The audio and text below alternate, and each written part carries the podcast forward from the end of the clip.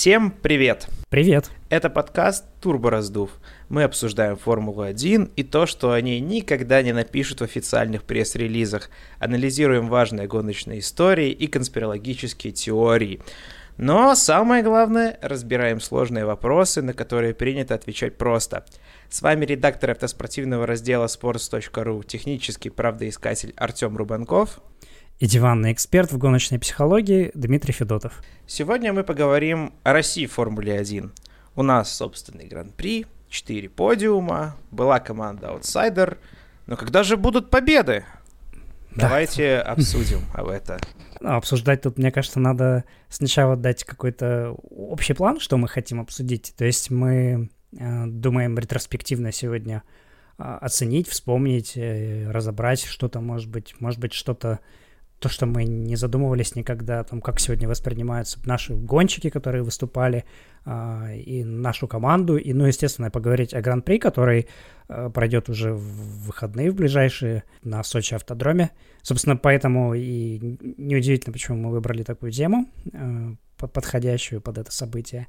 И, да, подумать немножко о будущем, что ждет Россию в ближайшие годы, потому что есть предположения, есть подозрения такие, что, может быть, даже будет еще лучше, чем сейчас, именно с точки зрения спортивных результатов и достижений. Да, это точно. И вот для начала, конечно, вот стоило бы вспомнить, что еще совсем недавно, а, примерно так в 90-х годах, даже в начале 2000-х казалось, что ничего даже близкого у нас нет, а, потому что а, были какие-то все время разговоры о том, чтобы провести какую-то гонку в Москве или там в Петербурге, там Нагатина был, была такая идея провести, а, был, была идея провести в Пулково.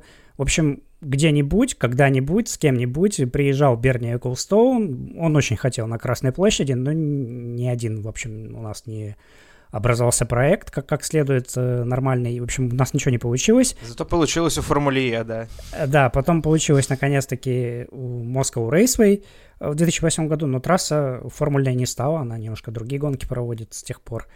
Но это уже было в конце предыдущего десятилетия, поэтому до того, как появился даже кто у нас там, Виталий Петров первым, даже до, него Роман Русинов. В общем, казалось, что у нас ничего нету даже близко к Формуле 1. И все, и все думали как раз, что ну скорее мы проведем Гран-при, чем у нас появится гонщик. А вышло-то как раз-таки наоборот, что у нас сначала появился гонщик, а потом у нас появилась команда, и только уже в середине десятых у нас появился Гран-при России. Вот давайте тогда по порядку мы начнем с гонщиков.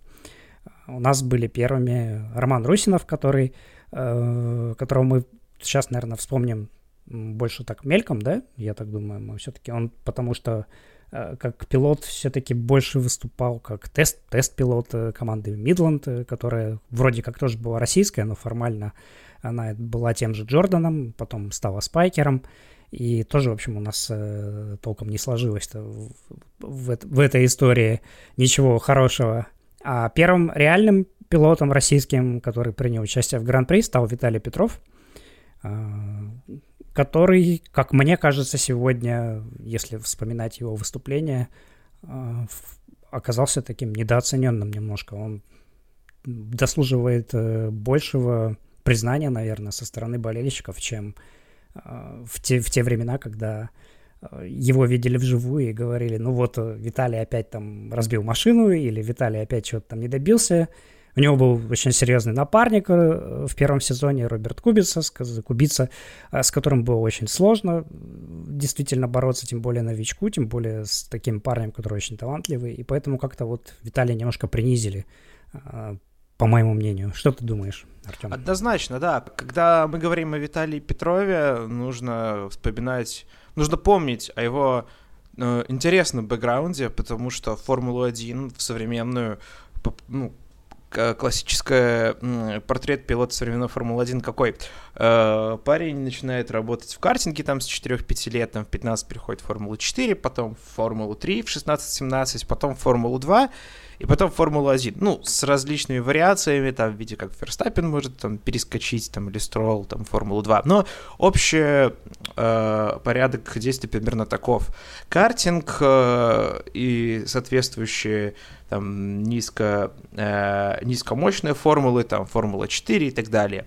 А вот Петров очень поздно занялся гонками, прежде всего гонками на льду, и попал э, в Формулу Рено, который аналог э, Формулы 4, собственно, уже там в 19 лет достаточно таком зрелом возрасте. Обычно в этом году, в, таки, в таком возрасте э, самые талантливые гонщики попадают уже в Формулу 2, и там уже что-то показывают. А он вот начал только в Формуле 4 в это время.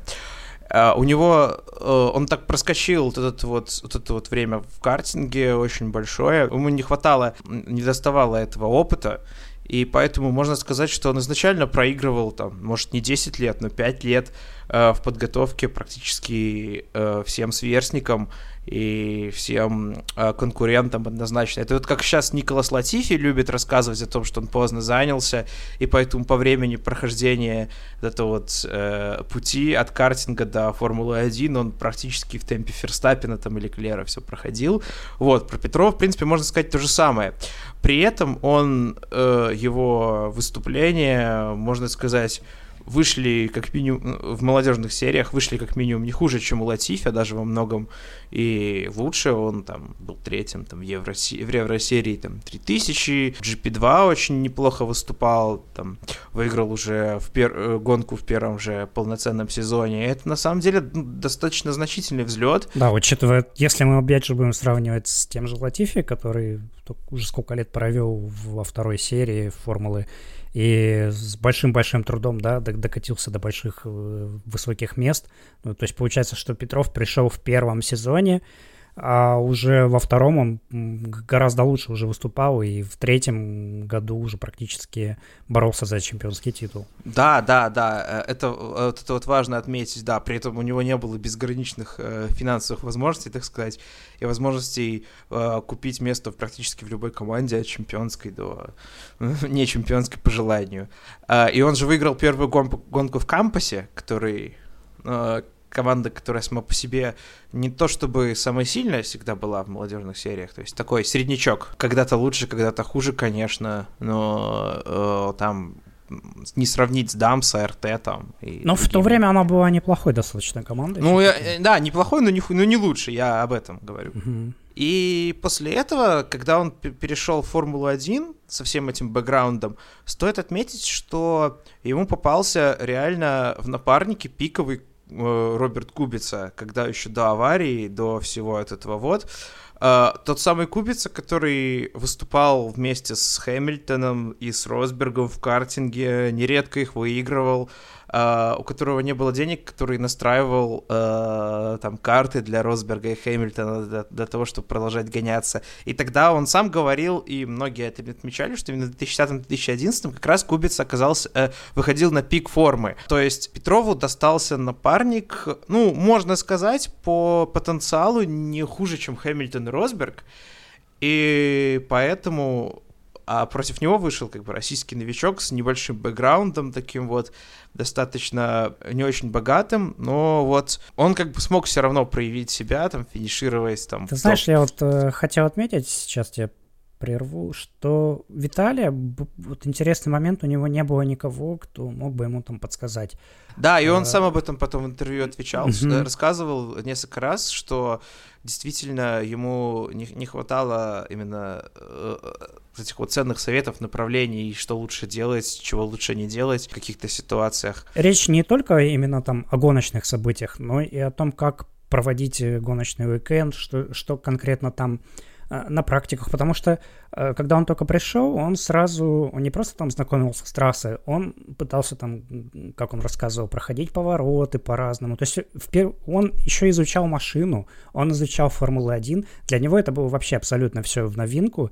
Он изучал собственную команду, ему приходилось там, я так думаю, языковые трудности определенные были, потому что хоть команда и называлась э, Рено, но она располагалась и до сих пор располагается в Энстоуне, в английском, там английские инженеры. У него был очень непростой инженер, который до этого работал там с чемпионами, там Марк Слейт. Он его описывал как большого сноба, который... Да, ну, такой настоящий англичанин такой. Да, который, у которого философия была в основном «делай, как я сказал, потому что ты новичок». Ну, и упрощ... очень упрощенно. То есть не так, конечно, он говорил, я просто вот утрирую. Да, и поэтому, конечно, Виталию было наверное, вдвойне или, может, втройне тяжелее, чем другим гонщикам, которых немножко все-таки уже к тому моменту, когда они попадали в Формулу-1, они же обычно работают там с командами, они там уже немножко как бы знали что-то, уже какой-то какой бэкграунд у них был, они уже понимали, куда они, так скажем, окунулись. У Петрова ничего этого не было, ему все, все впервые приходилось видеть и мучиться, страдать. И, конечно, поэтому вот в то время даже мы, мне кажется, не всегда это понимали, насколько ему тяжело, и поэтому его, и тем более вот эти сравнения, когда он проигрывал Кубица там по полсекунды там на круге в квалификациях, а, они казались, ну вот как так, ну вот проигрывать так много, это, это ж нельзя. И вот только уже потом, с годами, ты начинаешь понимать, что для, для того времени, для того момента, для той ситуации, в которой оказался э, Виталий, это достаточно хорошие, на самом деле, были результаты, потому что, в принципе, у него был большой талант, и мы это видели, когда он его реализовывал, это старты, в основном, гран-при, где все в равных условиях, где важнее всего именно, скорее всего, чистая реакция, возможность Э, реализовать там потенциал машины свой, и когда от тебя порой зависит э, от, от твоего умения среагировать на что-то и быстро, мгновенно оценить ситуацию, вот э, в таких случаях, да, ему удавалось хорошо себя Да, проявить. Виталий рассказывал в интервью, что инженеры Lotus а удивлялись просто его реакцией, то есть она была, по их оценкам, она, реакция у Петрова оказалась чуть ли не лучше в пелотоне, и они специально во многих случаях отрабатывали старты, ну, то есть процедуру стартов, э, так, чтобы выжать из этого максимум из его вот этих вот способностей. Да, при том, что Кубица вообще считался одним из самых лучших гонщиков именно по реакции там на стартах и так далее. То есть прям проводились тесты, когда э, там в 2009 году еще, то есть до перехода Петрова, прям доктора вот эти вот, которые работают с Формулой-1, которые занимаются именно реакциями, они отмечали, что ну, у них спрашивали, как, кто у вас там вот, в Формуле 1, вот кто лучший гонщик, у которого лучшая реакция на старты, там, огни, там, допустим, кто лучше всех вот именно будет стартовать. И они всегда говорили, Кубица, там, самый лучший, вот он такой вот замечательный. То есть, получается, вот по сравнению с ним Виталий проявлял отменные, отменные такие качества. Да, да. А, то есть в чем-то он не уступал на самом деле по чистому таланту а, даже лучшим, но, к сожалению, мне кажется, именно недостаток этого опыта, гоночного бэкграунда очень сильно усложнил для него этот первый сезон, и поэтому итоговый разрыв в очках и в восприятии именно публики в итоге очень сильно ну, сказался. Мне кажется, восприятие еще немножко ухудшило его многочисленные аварии, которые он попадал. И действительно было многовато. Да, он был новичком, это все объяснялось, но ты же не объяснишь простому человеку, что вот тот парень в стене, он это, это просто вот потому, что у него совсем нет опыта, а это как бы нормальная ситуация. вот. Но вот это, конечно, выглядело не очень здорово, но хотя, хотя было понятно, почему это происходило. Да, и ему еще не всегда в этом смысле везло, потому что в одной из первых гонок, например, у него там просто э, в сезоне просто отказали, по-моему, подвеска или тормоза, и, и, и, и, и все. такое тоже, да, происходило, да. И, и такое, да, несколько раз происходило, и вот эта вот система Lotus Renault давно не делала по-настоящему надежных машин на самом деле. Это и до сих пор сохраняется. И, конечно, вряд ли это лучшая команда для того, чтобы в ней начинать карьеру. Кто, кроме Петрова, за последние там, 10 лет начинал в этой команде карьеру? Можно вообще вспомнить. Грожан. Ага. Ну, не, Грожан начинал еще в 2009 когда еще Салонца, так что... А, ну, ну все равно же а, тоже команде начинал. Да. Разве что Палмер. А Палмер вообще выкинули через э, ну, даже не дали ему сезон доездить. Хотя результаты у него были даже похуже, чем у Петрова. Ну, в общем, да. А, ну, так вот, и получается, что вот первый сезон, ладно, понятно. А дальше что у нас был подиум в 2011 году? Да, подиум, и это уже, уже что-то, уже, уже показалось, что на нормальной машине, более-менее, потому что Lotus в, а, в начале года, 2011 в принципе, был то есть более-менее нормальной, нормальной машиной. Проблема была в том, что они ее не обновляли потом практически. А нет, они ее не то, что не обновляли, там была вот эта концепция с э, выхлопными газами, которые дули вперед. И, то есть эти выхлопные трубы вперед выходили. Из-за этого она была очень нестабильная машина. И в начале сезона это, может быть, еще выглядело как э, определенное преимущество, что там она, у нее там был прижимная сила там резко увеличилась, потому что там из-за э, разреженности там воздуха и так далее. Все эти технические тонкости я, я к сожалению, точно не, сейчас уже не вспомню даже. Но э, сама история о том, что за счет этого машина на, на определенных трассах смотрелась очень хорошо, а на других она вообще была непредсказуемая, вплоть до того, что в одном повороте она могла себя вести по-разному. Это, конечно, было плохо, и было плохо то, что они быстро поняли, что эту машину, ее развивать некуда, эту концепцию. Вот она вот как выставили они ее в Австралии, еще несколько гонок поездили, и, и стало ясно, что все, это в тупик. И поэтому, да, и не было смысла развивать ее. Поэтому они бы стали ее там перестраивать, а другие конкуренты-то уже подтянулись, э, тоже прибавили, и получилось, что Lotus все ниже и ниже стал опускаться именно потому, что они не, не могли поспевать вот эту гонку обновлений, потому что им вообще просто пришлось все заново пере перерабатывать, пере переделывать и вообще полностью машину по-другому э, выстраивать. Вот и поэтому, да, как бы то, тот подиум, он оказался лучшим. Да, и но при этом хочу, хочу заметить, что на самом деле на второй сезон, хоть Петро, э, Петрову достался еще более опытный напарник Ник Хайфельд на первую половину сезона, и до тех пор, пока э, они гонялись как бы с Хайфельдом, Э, они по очкам дошли до, последнего совместного гран-при практически вровень, там 32-34. То есть уже не было такого огромного разрыва между э, Петровым и, и напарником. Хотя Хайтфилд провел больше десятка сезонов, гонялся даже за, за тот же BMW, э, при, почти наравне с Кубицей. То есть можно сказать, что он был лишь чуть-чуть хуже, но при этом с, э, ну, то есть на фоне Петрова Uh, вот, ну, то есть на, по, по уровню Хайтфилда можно уже определить, что Петров действительно большой прогресс э, осилил между сезонами и вообще за первый сезон, за, за вторую половину второго сезона. И, ну, это на самом деле достаточно э, достойные были результаты с учетом как бы, того, что машина, по большому счету, относительно других не развивалась. Поэтому нельзя сказать, что его второй, вторая половина второго сезона оказалась провальной какой-то. То есть в силу, силу обстоятельств э, весьма, весьма, весьма неплохо, весьма нормально.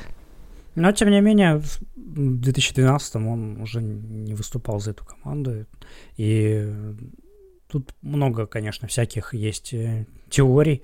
Одна из них это то, что Виталий что-то там наговорил в интервью Алексею Попову. Но мне кажется, это немножко такая, знаете, эмоциональная вещь. Э, она не совсем правдоподобно. Как всегда, я думаю, больше люди смотрели на деньги, а со спонсорами у Петрова было в тот момент уже не очень здорово.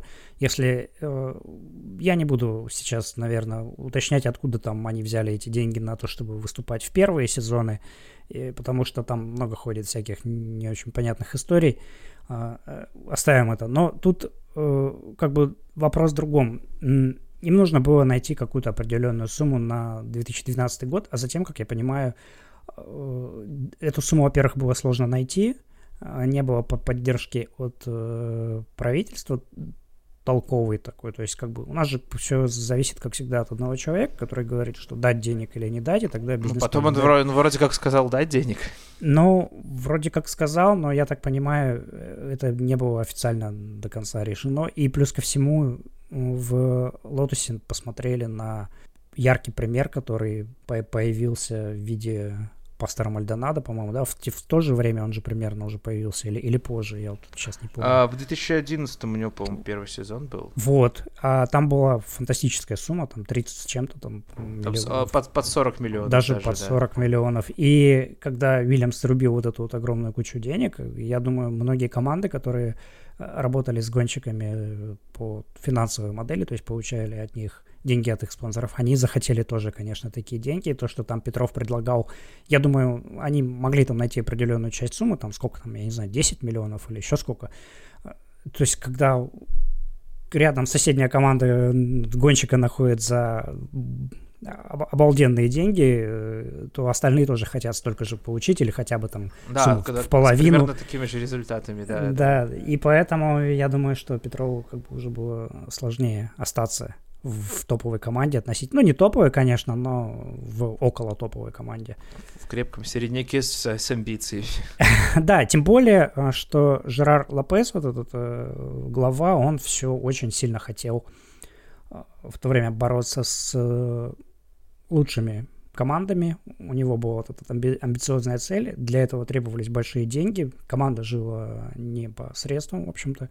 И э, понятно, что им нужно было, если либо гонщик очень крутой, который будет э, получать много денег, либо, э, в смысле, зарабатывать много очков, и добывать, добывать призовые, так скажем, деньги для команды, либо пилот, который принесет огромные деньги. То есть, поскольку они от Петрова не смогли таких получить денег, э, то они поэтому и переключились уже на, на, на другое. То есть у них был э, собственный проект, который они, они поддерживали, это Ромен Грожан и э, Кими Райкнин, который должен был стать финансовым, так скажем, привлекательным моментом для спонсоров, а также пилотом, который будет зарабатывать много очков, которые в конце превратятся в призовые деньги в конце сезона. А Виталий перешел в Катерхэм. Да. Ну, быть вы, вытесненным Райконином это не так, не так уж зазорно на самом деле. Да. Э, да. Ну, просто мне немножко жалко, потому что уже в тот момент чувствуешь, что Виталий уже набрал вот этот опыт, ему уже можно выступать на вполне достойном уровне, он уже понимал Формулу-1 и и как гонки проводить. То есть все, у него уже все было. Это был уже, получается, какой там третий сезон был у него в 2012 году.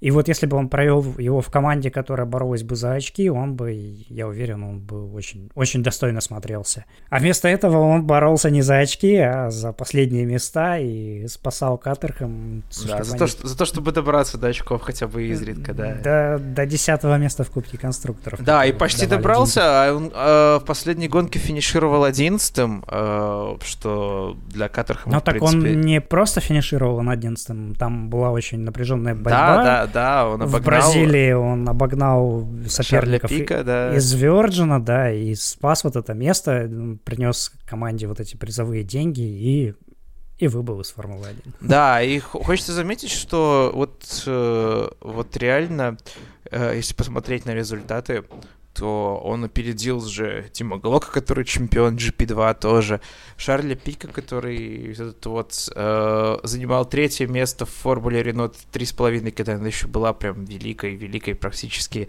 э, копия Формулы 2, э, того же Хеки Ковалайнина, бывшего там, напарника Хэмилтона и одного из самых, э, как, как, как раньше считалось, талантливых молодых пилотов. То сейчас не будем смотреть, вспоминать, кто там гонялся за HRT, потому что Э, удивительно, что та машина вообще до финиша доезжала время от времени.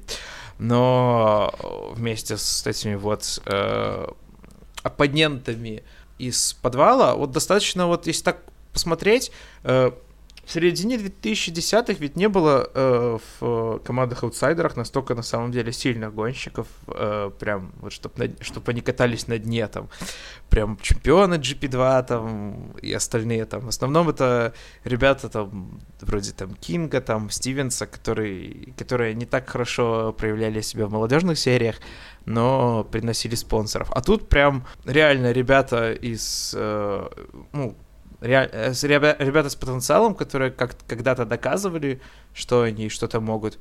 И Петров оказался лучше, лучше них. При этом у, и у Ковалайнина, и у Глока были уже э, был опыт тоже в Формуле 1, и побольше даже, чем у Петрова, и он их победил. Так что, мне кажется, это на самом деле очень показательно. Это, наверное, даже лучший, можно сказать, его сезон, который э, в Формуле 1.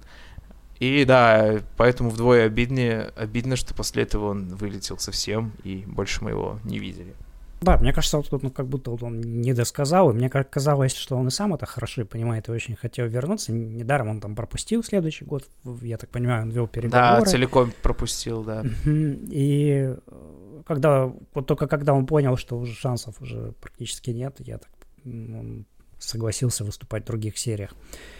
Да, ДТМ после этого э, гонял, и то не очень особо успешно, мне кажется, пропуск ну, года. ДТМ очень сильно... это такая своеобразная серия, в которой гонщикам Формулы-1 не, не всегда просто освоиться. И, может быть, ему не хватало, я не знаю, может, мотивации прям такой сильно не хватало, потому что... Ну, с другой стороны, да, если э, он вос, вос, расценивал этот, э, эту серию только как погоняться хоть где-то, чтобы не потерять форму, то, может, он и не выжимал из себя все миллион процентов там и все такое.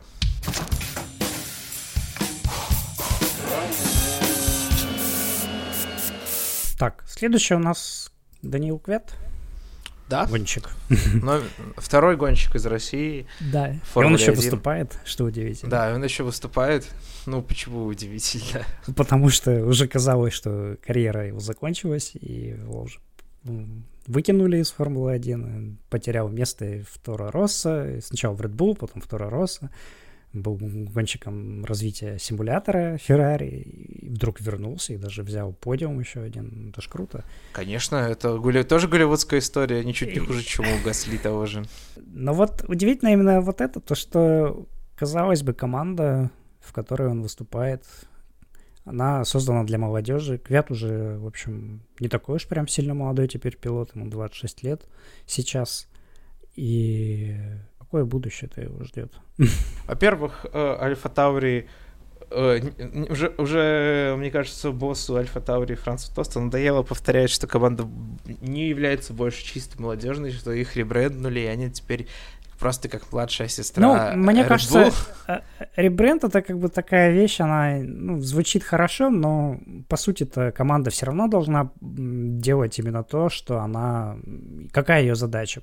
Приводить э, молодых гонщиков, обкатывать их, и которые они затем перейдут в Red Bull. То есть, да, независимо от того... Так было раньше. Теперь, мне кажется, все-таки задача такая же, как и у первой команды. Просто рекламировать основной бренд. Смотри, я к чему веду. Ну, появится сейчас, допустим, какой-нибудь супер молодой, талантливый гонщик. Э, его же не, не запихнут сразу в Red Bull, правильно? Ну, да. Его все равно возьмут в Альфа Тауре. Он там поездит. Если он будет очень хорошим, его переведут в Red Bull. То есть сама вот эта концепция, она же никуда не делась. Она такая Да, но, но изменился путь гонщиков. То есть, Это э, другое дело, да. Ну ладно, мы, мы сегодня не про Red Bull, мы сегодня про российских пилотов. Потому что про почему Red Bull так изменился, про это можно отдельный подкаст записывать, на самом деле, там много интересных аспектов.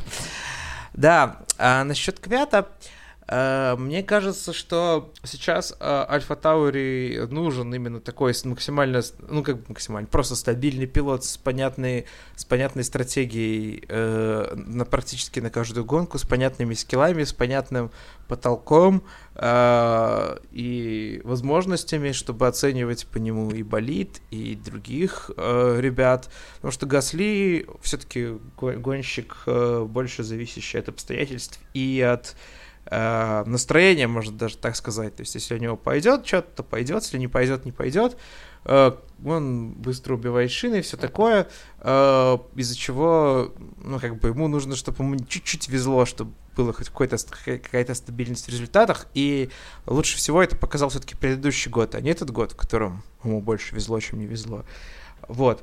На его именно поэтому Квят остается и, и именно Квят ну, является бенчмарком сейчас в Альфа Тауре. Когда мы говорим, конечно, о будущем, не совсем понятно, кого именно уберут из э, Торороса из Альфа Таури, если до нее дорастет Юки Цунода, например. Потому что если Юки Цунода получит э, суперлицензию в этом году уже, то, естественно, его постараются продвинуть в Формулу-1, потому что это протеже Хонды, э, выходец из Японии, из японской Формулы 3. Япон, японцам очень важен местный рынок, прежде всего, чтобы э, с точки зрения пиар, вот этого вот восприятия марки, им важно продвигать и свое, свое в том числе, а не только свой бренд на мировом рынке.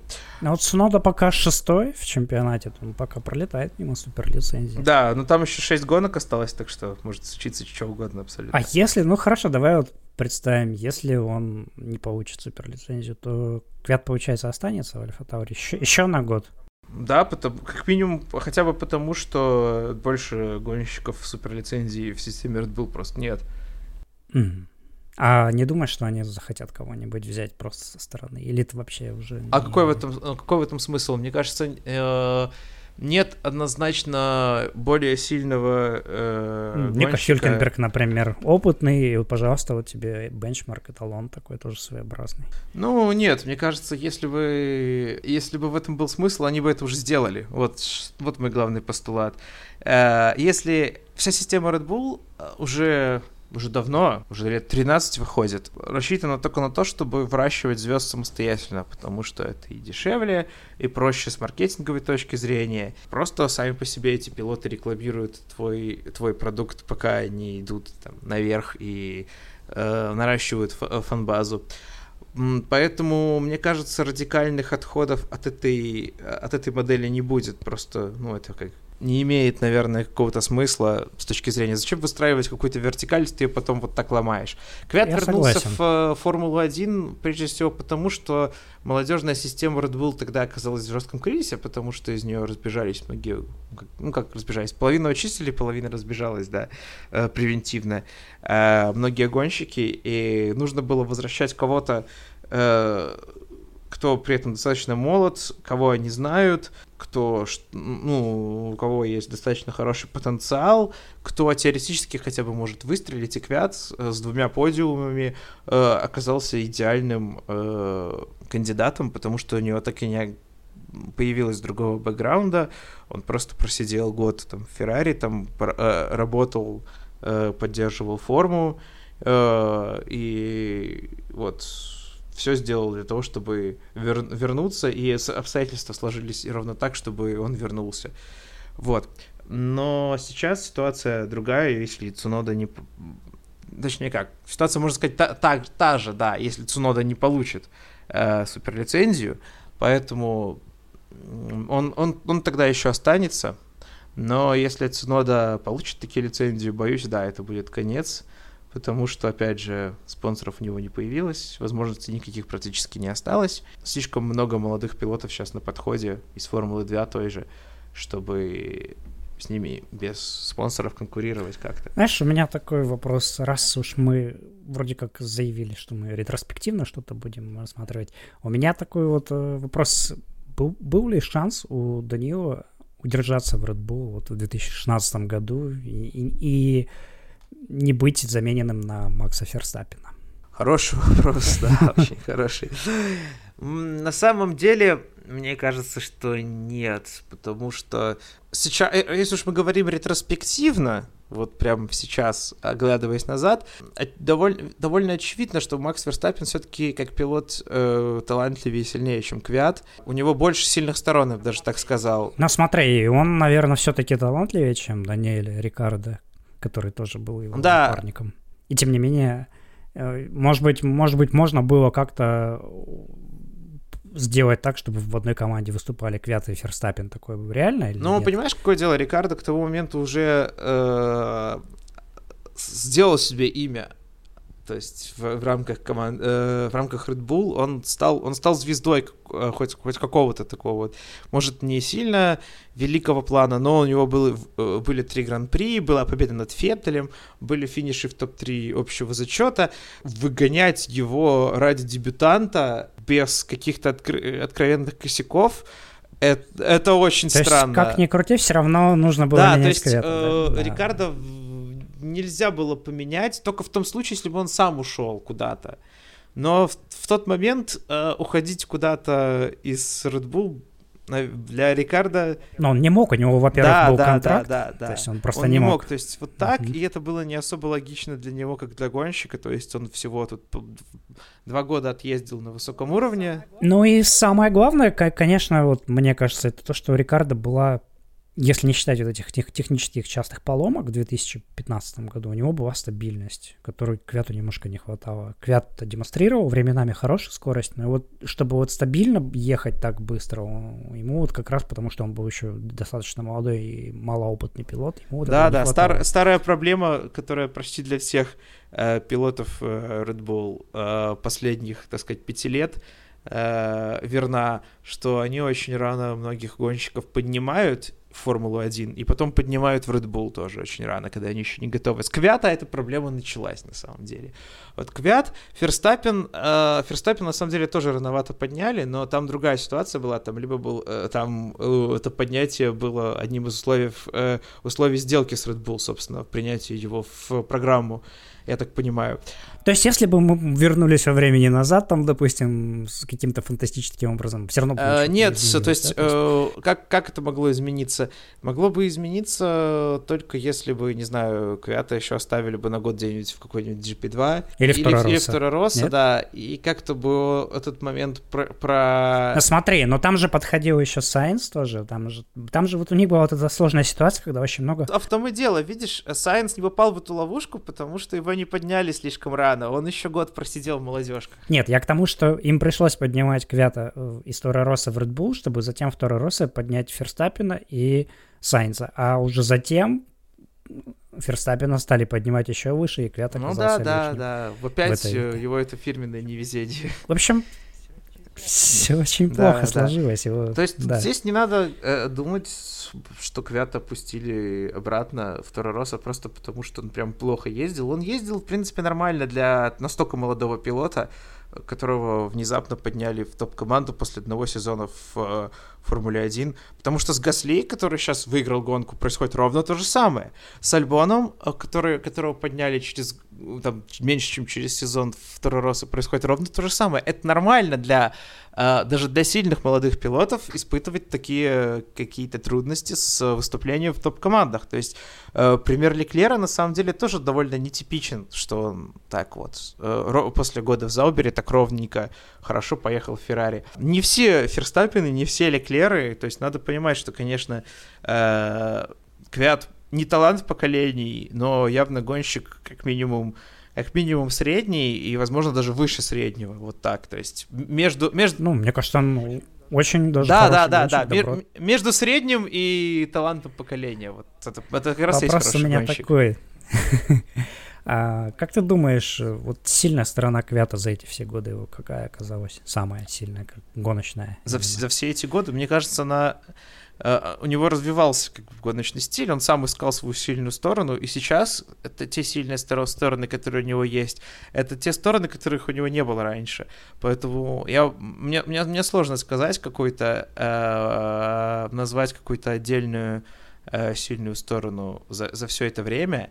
Раньше он был быстрее в квалификациях намного, но потому что раньше он действовал примерно как все молодые пилоты, настраивал машину на квалификации и выжимал из нее максимум, показывал что-то там, впечатлял Гельмута Марка там и все, как бы, и, и дальше как бы пытался что-то дальше делать в гонке. Теперь он делает по-другому, он настраивает машину на гонку, а не на квалификацию, и поэтому э, результаты в квалификациях немножко упали, а в гонках выросли относительно того, что было раньше. Вот и все. Но за, за все годы выступления в Формуле 1, ну, нет у него а, прямо отдельной какой-то э, черты, которая вот однозначно была бы его силой. Оно, оно менялось. Возможно, адаптивность тогда, можно сказать, его сильная черта. Э, попытки попытки адаптироваться, да, попытки что-то изменить, потому что, как доказывают примеры очень многих пилотов, вроде того же Гасли, а многие не хотят меняться и не стремятся как-то вносить изменения в пилотаж. Ну вот смотри, а сейчас, сейчас вот самое время бы ему как раз поменяться, а он этого не делает, когда очень важны квалификации, когда скорее даже квалификационная скорость определяет большее влияние на итоги гонки он, он все, все равно немножечко тут сдает свои позиции. Это сложный вопрос. Возможно, он... А, возможно, по данным э, внутри Альфа Таури мы видим, что э, мы, мы, бы, мы бы увидели... Да, кстати, мы этого не мы знаем, Мы бы увидели, конечно. что даже если, что если бы он по, поступил вот так, перенастроил машину на квалификацию э, и потом ехал бы с такими настройками в гонках, то, возможно, э, симуля... компьютерные симуляции говорят, что он бы тогда медленнее проехал бы. То есть э, здесь... Э, нельзя сказать, что ему прям, э, что это прям его вот, э, его минус э, конкретно, потому что не меняется, не, не, не возвращается к этому. Если он нащупал то, то самое, благодаря чему может выступать лучше, глупо было бы отходить от этого, если это все равно работает, и брать какие-то временные решения только ради, ради чего. То есть, Понятно. Я, я не совсем это понимаю. Так, у меня такой еще вопрос. Раз уж я тебе сегодня задаю, я тебе буду задавать до конца. А, как, по-твоему, кто как гонщик потенциально лучше, Петров или Квят? Потенциально в Формуле 1 имеется в виду, конечно же. Потенциал Петрова мы так никогда и не поймем, потому из- из-за его бэкграунда и из-за его довольно скомканной, скомканных лет в Формуле 1. А Квят в этом смысле, конечно, намного более э, информации по Квяту больше, и его картины, его выступления намного яснее, но мне, и мне кажется, что все-таки если бы посадить их в равные машины, э, то Квят бы, конечно, выиграл у Петрова, во многом и благодаря опыту, и благодаря тому, что э, у Квята все-таки как раз тот, тот э, гонщик, которым он является сейчас, э, обладающий способностью стабильно ехать длинные дистанции на одном комплекте шин с э, очень высоким темпом. Вот этого, мне кажется, часто Петрову не хва- и не хватало как раз. Он, у него отличная реакция, он может проезжать быстрые, очень быстрые, короткие отрезки, на... у него хороший контроль за машиной, но вот как раз умение прям вот про- проехать всю гонку как по секундомеру, вот ему этого и не хватало по большей части. То есть именно он больше гонщик, Вят больше пилот. Конечно, возможны варианты, но мне кажется, при всех прочих равных пилоты чаще будут, ну, на, на, на длинной дистанции побеждают гонщиков, потому что потому что, ну, расчет всегда побеждает э, не расчет. Понятно. Ладно. Ну что, едем дальше тогда.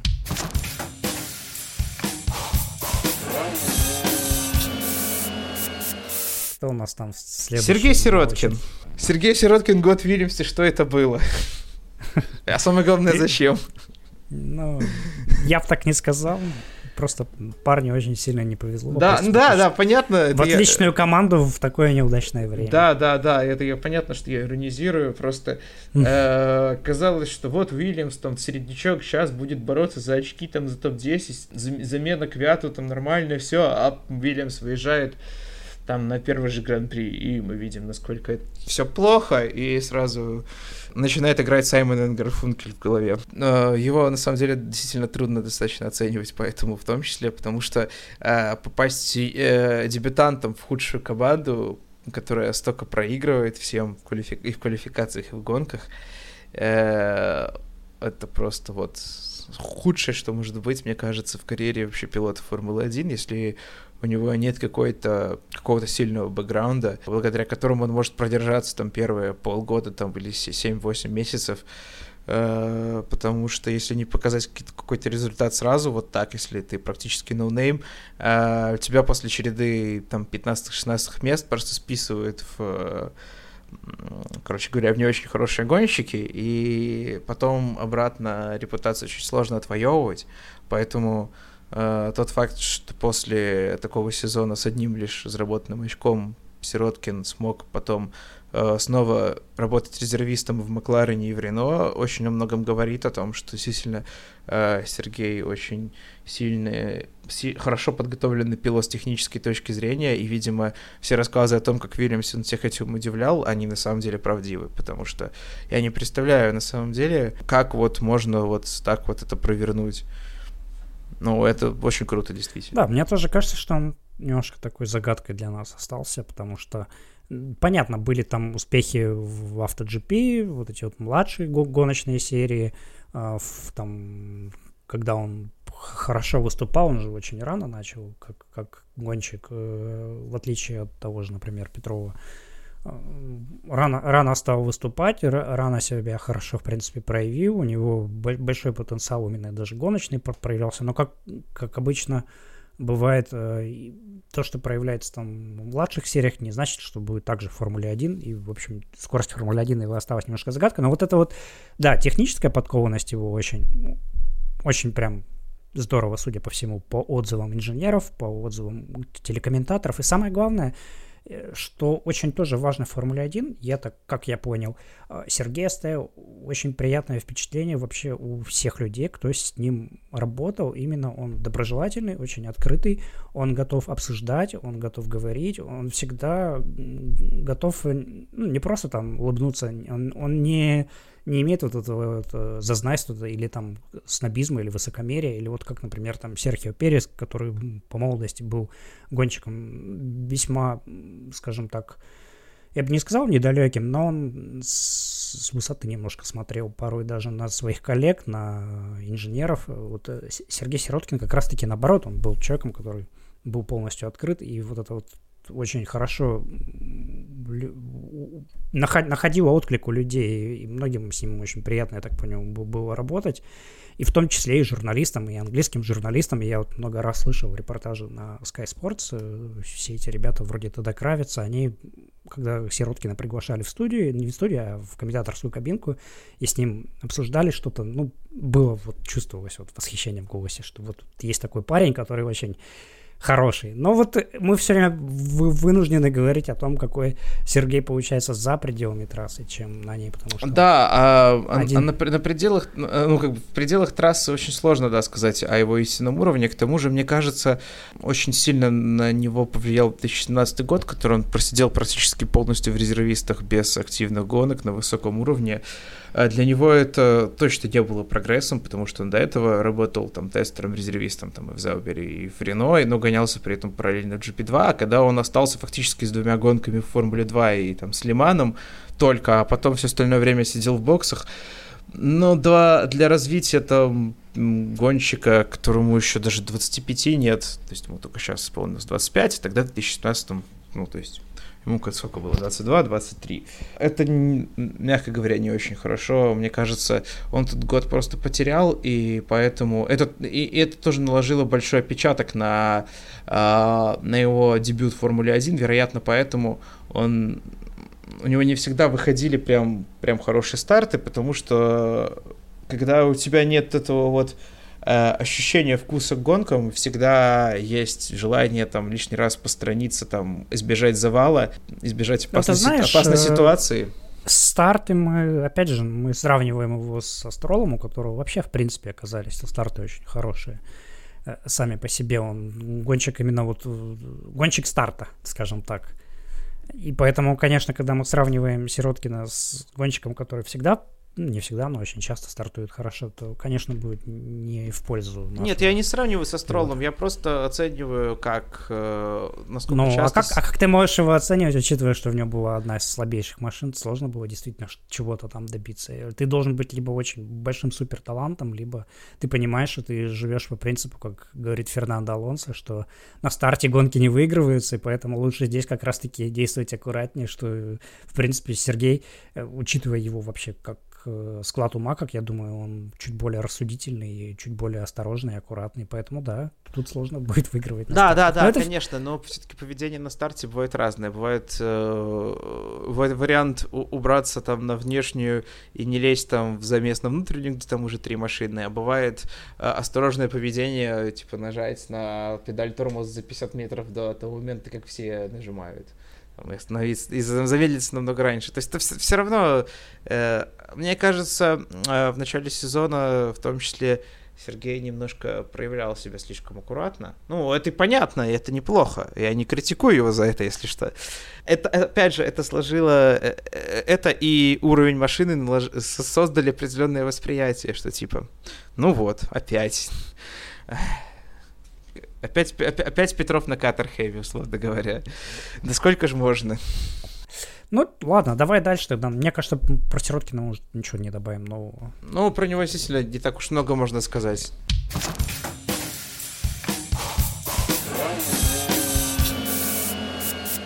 Следующая у нас уже это не гонщик, а команда.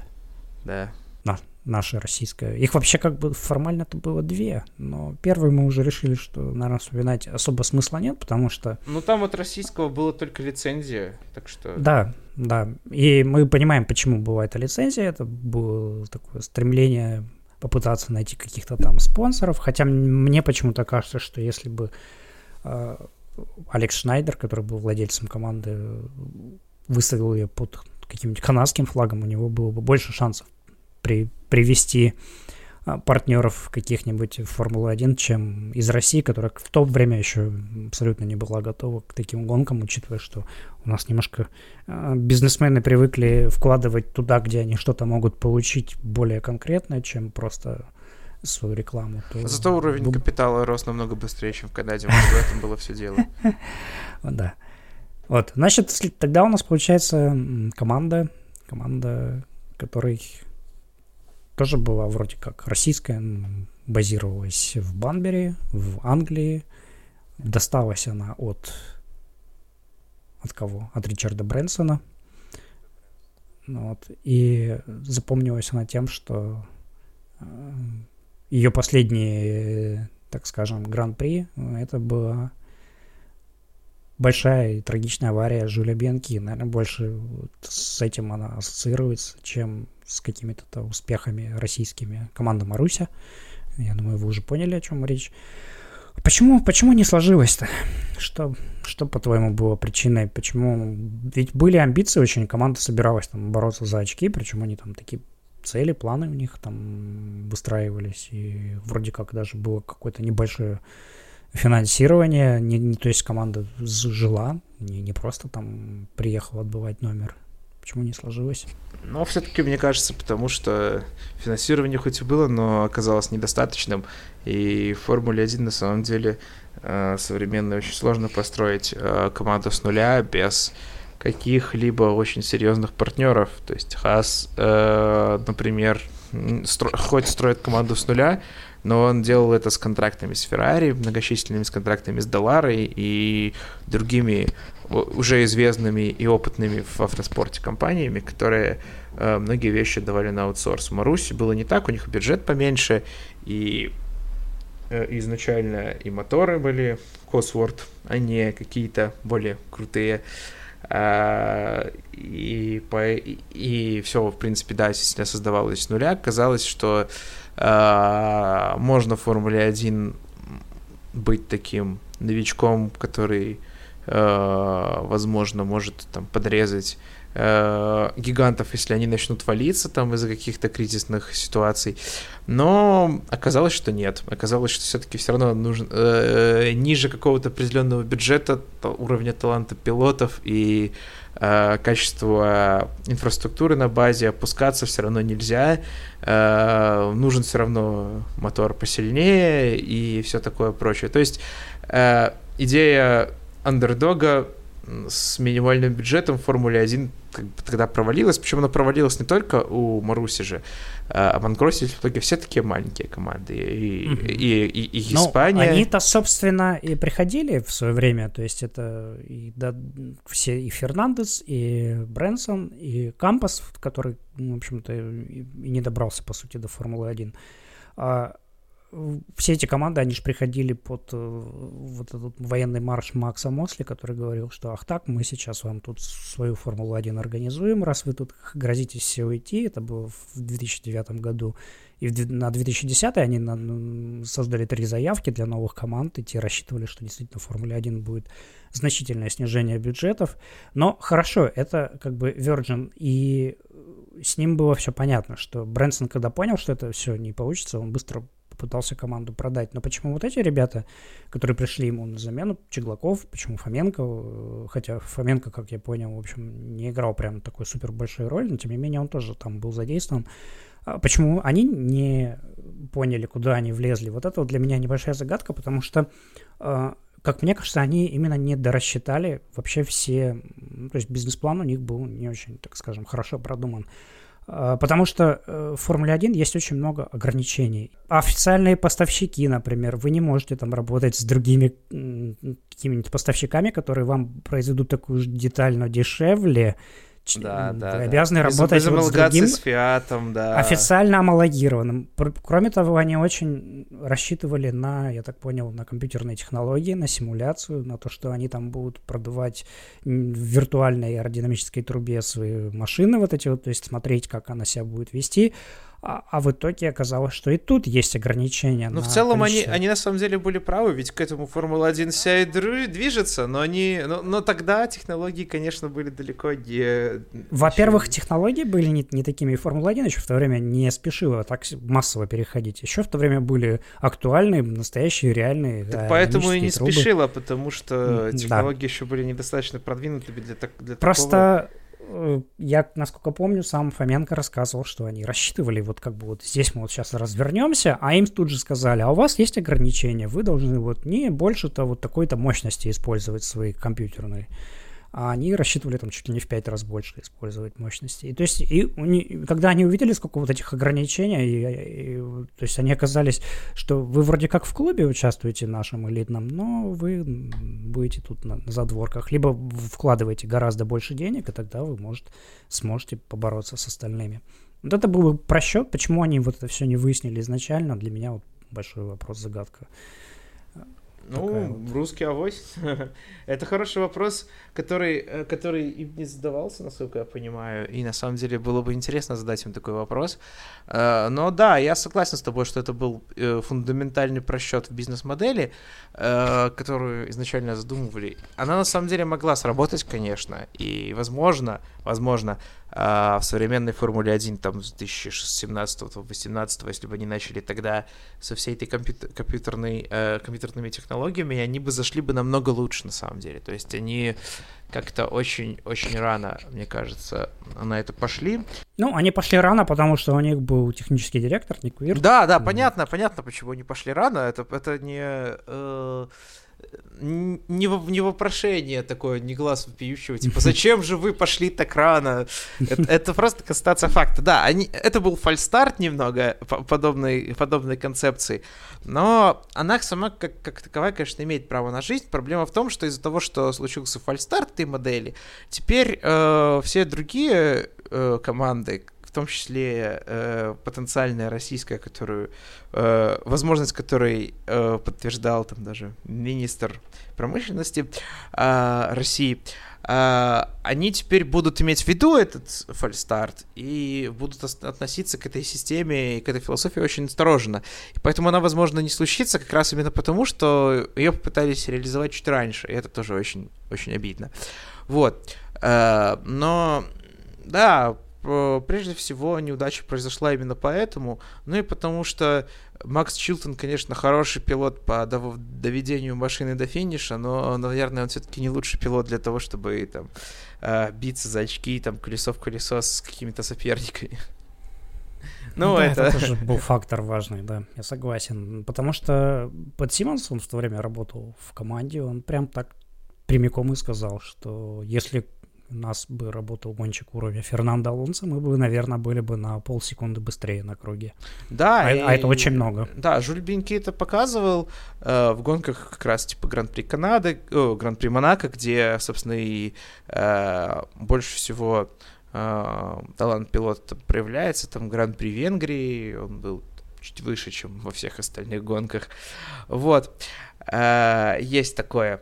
Э, на всех практически таких вот э, пилотажных трассах, да, они были чуть быстрее.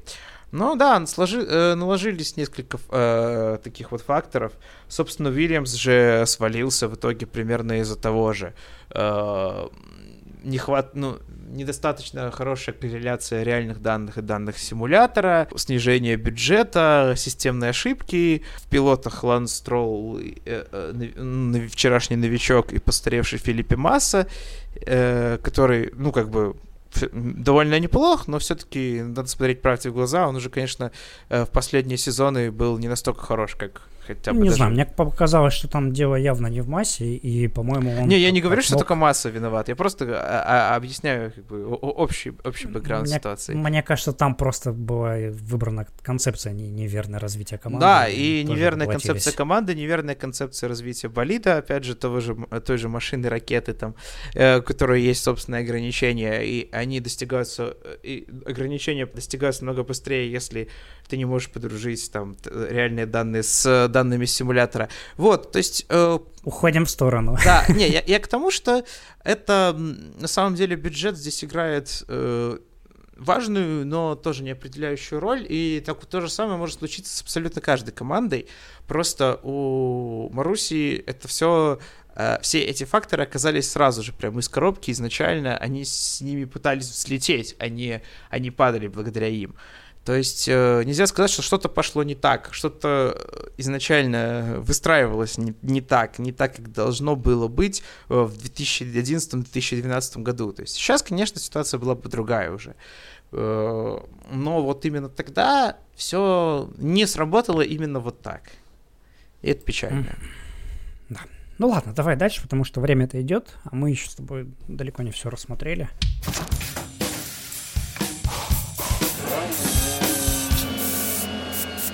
Давай про трассу, наверное, поговорим, потому что было много-то всяких попыток, было много историй. В итоге у нас Гран-при проводится в Сочи. И еще плюс ко всему, вроде как контракт э, достаточно долгий, да, 2025 года. Да, насколько я помню, 2025. Вот. А все равно ходят истории, что могут перевести на Егору драйв. Э, в общем, тут как-то все вроде, вроде бы понятно, но, как всегда, в нашей стране не все понятно. Не, я не склонен сейчас доверять прямо этим разговорам. Вот пусть Егора получит сперва хотя бы Grade One а, отметку о том, что там можно Формулу-1 проводить, и тогда будем думать, это все-таки не так просто. По, всему моему, по всему моему общению с ребятами из, из Сочи, там, из разгонок, у меня создается только ощущение, что они за, за свой гран-при будут, будут, будут реально биться там как-то. И, и кулуарно, и не кулуарно. А, им совсем не хочется отказываться от этой гонки, то есть для них это не, не тягость, э, не грустность шеи, там, ничего такого, то есть... Э, ну, понятно, да, нет, я про это даже не спорю. Давай так, а, плюсы и минусы трассы в Сочи, вот так. Какие ты видишь? Ну, плюсы там есть несколько э, очень скоростных участков э, с э, вот, вот, прям, э, вот вот поворотом скоростным, э, на котором иногда происходит очень... Э, если что-то с машиной идет не так, происходят зрелищные аварии, там и у Грожана были, и у Сайенса. А, и знаешь что? Теоретически э, весь этот... Э, э, весь, э, вся конфигурация трассы в Сочи с этими вот поворотами, при абразивном асфальте на самом деле должна очень, очень сильно нагружать шины, и на самом деле это должна быть гонка с двумя пидстопами, а то и больше.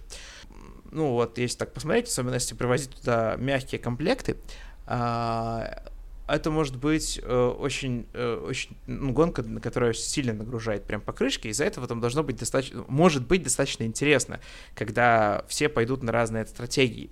Но в 2014 году, естественно, э, это была, да и в остальных последующих э, годах, э, естественно, это была новая трасса, с, э, новый автодром, с новым абсолютно неабразивным покрытием, потому что свежезалитым, как бы откуда ему взять столько лет наката, чтобы он перестал абразивным эффективным. И это тот фактор, того, что там можно было 50 кругов на одном комплекте проехать из-за этого. Ну, это Очень... еще плюс ко всему и покрышки привезли самые там жесткие. Да, да, из- из-за угу. того, что вообще никто ничего не знал, как будет.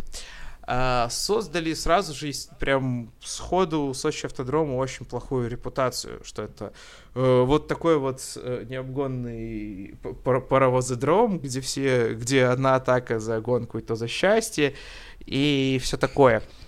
А, чем это может лечиться? Это только временем, на самом деле, чтобы асфальт не перекладывали хотя бы некоторое долгое время на большей части трассы, а, чтобы, собственно, создались вот кочки, какие-то неровности, вот эта вот абразивная, абразивность, чтобы шины изнашивались сильнее, и тогда у трассы появился бы, собственно, характер, и тогда бы, собственно, все эти повороты техничные, которые переходят друг от друга, там, и скоростные, они начнут тогда работать, собственно, так, как, как задумывается, чтобы э, пилотам было сложно по ним ехать, чтобы э, они нагружали покрышки, чтобы э, создавалась вот эта вот разница в тактиках, э, разница в машинах, и тогда у Сочи Трома на самом деле две достаточно неплохие обгонные точки. То есть там первая, э, конец первой прямой там и в середине еще. То есть э, не считая там, прямых самих по себе, где можно там гонять с дрестом или с слепстримом. То есть потенциал у трасс на самом деле есть. Проблема только в том, что для, для его раскрытия нужно еще время. И, не, и на самом деле непонятно точно, точно, сколько его еще нужно. То есть если посмотреть предыдущие годы, то там тот же Шарль Леклер очень красиво Магнусона в том повороте объезжал, и Э, на, на это все смотрели и думали, блин, а Сочи автодром ли это? Тут надо встать да, похлопать. Я, я согласен с тем, что гонки здесь могут быть очень интересными, и это порой даже зависит сколько больше от Формулы-1, чем от самой трассы. Ну, обычно просто есть так, такие клише, да, вот трасса не обгонная, значит, все, и гонки здесь будут скучные. Сочи это точно не так конфигурация здесь нормальная. Я не скажу, что она, конечно, супер великая. Ну, конечно, нет, потому нет, что, нет, это, потому что, нет. Потому что, во-первых, трасса плоская, это всегда немножко такой проигрышный. Да, у него момент. нет перепадов по, по высоте, и поэтому... Вот если мы будем сравнивать, например, там с Стамбульской трассой или с Интерлагосом, где они заезжают на горку, съезжают, это вообще просто картинка по-другому смотрится. Во-вторых, это гонщики тоже чувствуют. Это спа, вот эти вот все подъемы, когда машина там взлетает вверх или, или наоборот она едет с горы. Это, это просто по-разному чувствуется. Э, хорошо, но тут уже ничего не поделаешь. Но э, как бы кон- конфигурация не, не, не столь плоха. И да, есть, есть места, и мы вот мы видели вот буквально в Муджело, что можно даже на трассе с с одной точкой обгона проводить, в принципе, вполне при, привлекательный гран-при. Это больше зависит от самой Формулы-1, от конкуренции, от э, того, насколько там плотная борьба, есть, э, насколько там лидеры далеко отрываются. У нас проблема вся в том, что Мерседес настолько далеко отрывается, что даже гонки, когда позади них кипят борьба, могут показаться немножко пресноватыми, просто потому что за первое второе место нет, нету никакого сражения. И здесь уже точно Сочи не виновата. А в защиту, ну, даже не в защиту, а просто вот рассказать, что насколько это хорошее, хорошее место именно для проведения гран-при. Я вот, наверное, пару пару историй, может, одну расскажу. А, во-первых, сейчас осень, и у нас в России как бы осенью это не очень-то уже здорово во многих регионах, уже прохладненько, и когда в Сочи приезжаешь вот в это время, в конце сентября, в октябре, а там ну, буквально практически еще лето. Там очень хорошо, там тепло, там замечательно, там рядом море. И я знаю, что люди туда едут э, часто очень многие не просто на гран-при, а вот провести несколько дней еще вот в теплом, хорошем месте, климате. Это вот да, провести вот э, какие-то еще эмоции получить, вот последние такие перед зимой, вот, вот, вот, вот я не знаю, там какой сезон, бархатный он называется, не бархатный еще. Там, ну, вот там просто очень хорошо. И вот есть эта, эта атмосфера вот в Сочи вот такая замечательная. Ее не, не убили еще этими всякими там новостроями, новоделками, вот этими всеми, что, что там понаделано, понастроено. Все равно это все, все есть. Море, хорошо, тепло, замечательно, красота. Тут трасса. Приезжают болельщики. Я общался с некоторыми из них.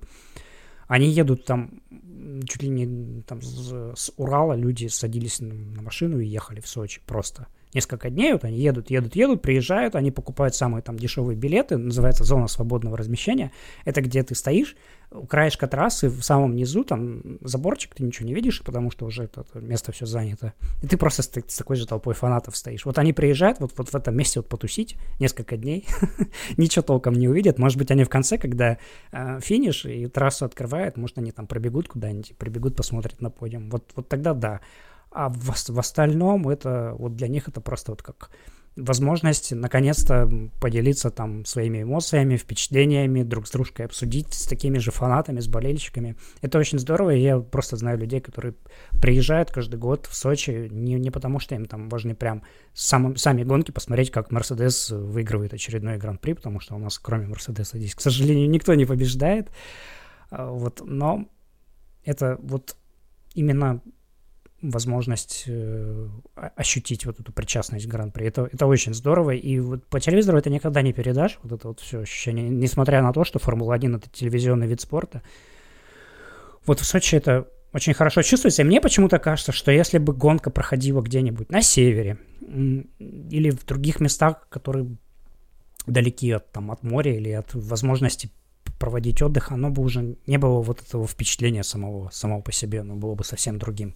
Может быть, может быть, конечно, это решалось бы там отличными гонками, но тут не всегда получается выбрать то, что мы хотим. Да, но, знаешь, я хочу посмотреть на эту, сторону, на эту про вопрос немножко с другой стороны.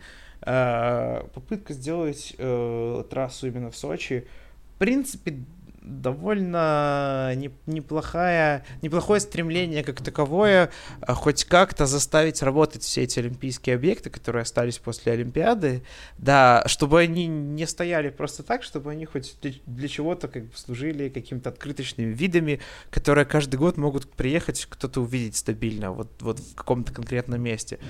Но с другой стороны, ведь э, все равно, э, насколько в Гран-при России вообще окупается, как бы не окупается. То есть, я, я так понимаю, даже в 2019 году все равно большая часть, э, ну, как бы не большая часть, но именно э, точка безубыточности достигалась за счет э, спонсорских контрактов с ВТБ, там, с остальными госкомпаниями.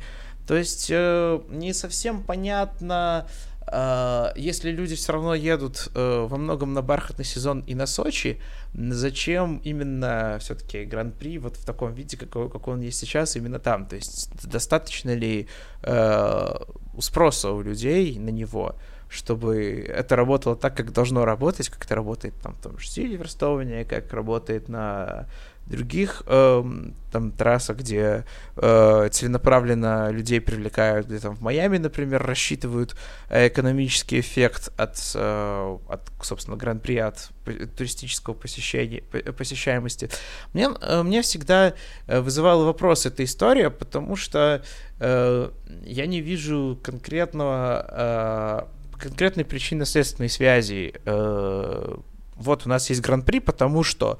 Потому что что? Потому что у нас есть э, э, олимпийские объекты, которые надо показывать всему миру каждый год и всему населению каждый год, что они, типа, не забыты, никто не забыт и ничто не забыто. Поэтому или вот почему? То есть э, я никак не могу, в первую очередь, для себя найти ответ на этот вопрос. Возможно, поэтому у меня восприятие Гран-при России как такового чуть-чуть чуть на это восприятие этот, этот вопрос влияет. Вот, может, ты можешь ответить на этот вопрос? На какой именно? То, что... Да, зачем он нужен, вот, как ты считаешь? Зачем нужен? Ну, да, сложный вопрос. Зачем? Ну, Можно, конечно, у сказать... Всего, у всего должен быть экономический, либо если не экономический, то какой-то социальный смысл, как я и говорил. По социальному смыслу ты сказал, что все-таки болельщики едут не только на Гран-при, прежде всего, ну и просто увидеть Сочи, просто побыть в бархатном сезоне. Вот об этом я и говорю, ну, что... В том, в том числе. Ну, я, я просто знаю, вот у меня есть э, там знакомые, которые из Сибири просто едут про, просто в Сочи поболеть, посмотреть Формулу-1. В другую, в другую страну они, допустим, не могут просто поехать по, по разным причинам. А, уже, уже есть какой-то смысл в Гран-при, правильно? Понятно, что э, для кого-то это единственный вариант посетить гонки – для кого-то это возможность вырваться, э, для людей, я имею в виду, для простых, э, там, на море съездить осенью последний раз. Для кого-то, для высших чиновников, это там, наверное, вопрос престижности страны. Это, это такой же, как Олимпийские игры. Это вот элитный, элитный такой пул стран, которые проводят гран-при. Их все равно же там два, два десятка стран и больше, и больше нету. Стран-то больше самих, да, 200, 200, штук, 200, 200 штук а гран-при вот 20 проводят. Э, для кого-то свои, для какие-то есть причины, почему, почему он нужен гран-при. С экономической точки зрения убыточный, невыгодный, но это никого у нас, у нас это в стране никого не должно удивлять. У нас много делается по прихоти э, некоторых персонажей, облеченных властью, которые говорят, что просто надо проводить. Э, надо ли проводить в реальности так, если, э, допустим, трасса убыточная? Ну, возможно, нет, но мы не единственные, кто так проводит. И опять же, э, есть такое понятие, как выплаты, взносы в Формуле 1. Сколько платит Гран-при России, почему, например, Э, не, не говорю почему, платят же некоторые страны гораздо меньше.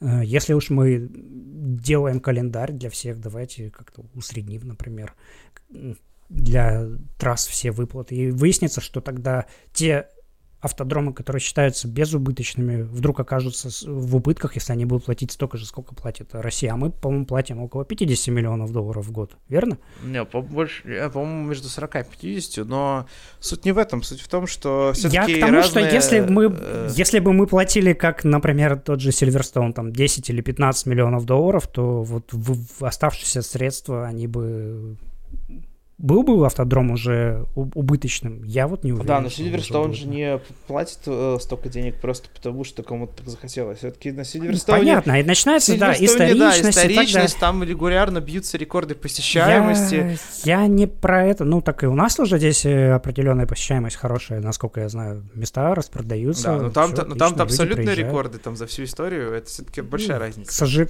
к сожалению, мы немножко и страна совсем другого э, автоспортивного величие, наследие и так далее. Мы немножко другие в этом плане, да. ну, если уж мы в это ввязались, если мы за это держимся, то смысл есть, если мы хотим и дальше. Да, да, да, я не спорю, но я вот я и говорил, что я, я пытаюсь понять причины того, почему мы, почему мы за это держимся. Ну, причина, причина, на мой взгляд, это вот э, когда высшие чины говорят, что это престижно, или их в этом кто-то убедил, или они сами считают, что вот э, гонка Формулы-1 это престижно для страны. Это вот как вот э, проводить Олимпийские игры. Они да, это ответ, это, скажу, это что... вполне себе ответ. То есть каждый решает для себя, насколько он для кого, для кого валиден. При этом но я не согласен я не согласен с тем, что оно так должно быть вообще в нормальных странах, но я его понимаю как у нас в стране это как, как вариант, да. Почему? Почему нет? Потому что у нас в стране такое вполне. Это еще не самое из худш... худшее из возможных, скажем так, ответов. А, при этом я что хочу сказать. Есть люди, которые действительно ездят туда с удовольствием. Да, отлично, это отлично. Их много, и, и вообще я хочу сказать, что ребята, которые занимаются организацией этого гран-при, они делают отличную работу. И это нельзя сказать, что мы проводим гонку, а там уже черт возьми, что непонятно, что происходит, там что-то да, да, да, все да. плохо. Не, на самом деле у них очень хорошо все организовано, это очень кру- крутая гонка. Это, как всегда, один из тех примеров, когда в России, может быть, э, мы живем, у нас все хуже на самом деле, чем то, как мы все это показываем. То есть у нас картинка, вот это вот радушие, великолепие наше все замечательное, оно у нас превосходит все, все ожидания, потому что есть много гонок, та же Бразилия, например, Э, где ситуация не очень-то здоровская вокруг трассы или на самой трассе, или что-то там может происходить. Здесь, здесь гораздо все гораздо интереснее лучше. Да, да, я спрашиваю, это не стоит, э, не стоит цели, чтобы uh-huh, покритиковать uh-huh. лишний раз там кого-то там Россию или там сказать, типа, вот у нас все плохо там. Это просто такой философский вопрос, э, в котором э, философский вопрос рефлексия, который надо периодически кому угодно э, обращаться, чтобы понять... Ну, ты понимаешь, ты, ты это за вопрос задал мне, да, да, да, но направ... сложно дать на, направление, направление движения. Это такой, знаешь, вопрос из разряда, типа, кто мы такие, куда мы идем, зачем мы идем. То есть это не критика, а, не вопрос критика, это вопрос попытка осмысления. То есть э, любое действие в нашей жизни надо пропускать через призму, там, а зачем мне это? И это в том числе то же самое. Это, этого не надо бояться, не надо воспринимать такие вопросы в штыки совершенно. Ну, я не воспринимаю, просто я не то, чтобы ты меня там выбил из колеи, но я задумался и подумал, ну да, а что, а, что, а куда? Ладно, хорошо. Еще что-то про Сочи мы хотим сказать? Ну, Сочи, ребята молодцы, делают, я думаю, я уверен, э, в рамках поставленной задачи делают, что могут, потому что если какая-то точка безубыточности принципиально недостижима, то чтобы они не делали, они не достигнут, например. То есть надо все равно развивать, развивать культуру боления и, и повышать там цены на билеты, может да, быть. Да, нет, с этой точки зрения вообще без вопросов, да. Я, знаешь, что думаю, что было бы здорово, на самом деле, если бы там можно было как-то подправить еще, допустим, пару поворотов, попробовать еще пару ну, мест для обгонов там как-нибудь. Не знаю, насколько это реально, потому что трасса же уже там амалогирована, зафиксирована, это же э, должны быть э, вместе с FIA, и к тому же я смотрю на карту, там не так-то уж это просто сделать, учитывая, что там вокруг тоже есть и объекты, и жилой там какой-то массив, там это Олимпийская деревня или что-то там, дороги там всякие, это все, все очень сложно, и, но если как-то это можно, например, какой-то поворот чуть-чуть там углубить его или, например, сделать там порезче выход из него, чтобы была возможность у машины, да, при торможении, на, на, в точке торможения э, сильно сбрасывать скорость и потом пытаться Не, мне, Это было бы здорово. Мне кажется, лучше, самое правильное, что не могут сделать, просто не перекладывать асфальт хотя бы еще года 3-4. Ну, это, представляешь, там потом Хэмилтон проедет практику и будет там возмущаться. Ну, пусть возмущается, он так? постоянно возмущается. У нас, у нас тут кочки, как в Бразилии, там какие-нибудь или так еще нет, ему же нравилось что наоборот. Он же говорил, что, типа, от раз в США, когда переложили э, асфальт, что он, типа, потеряла половину своего характера. Ах, ну ладно, ладно, может быть, я не знаю. Но мне кажется, это у нас не, не пройдет, потому что нас это воспримут, наоборот, как ну что, как у нас гонка с плохим асфальтом будет проходить? Надо наоборот хороший положить. А ну вот это кон- тот самое контур... ну, контринтуитивное решение, которое кажется, что не кажется неправильным, но на самом деле оно правильное, да. В общем, это вопрос такой вот будущий. А что еще у нас может быть в будущем? Будет ли в России победы в Формуле 1? Какие-нибудь? Да. Как ты думаешь?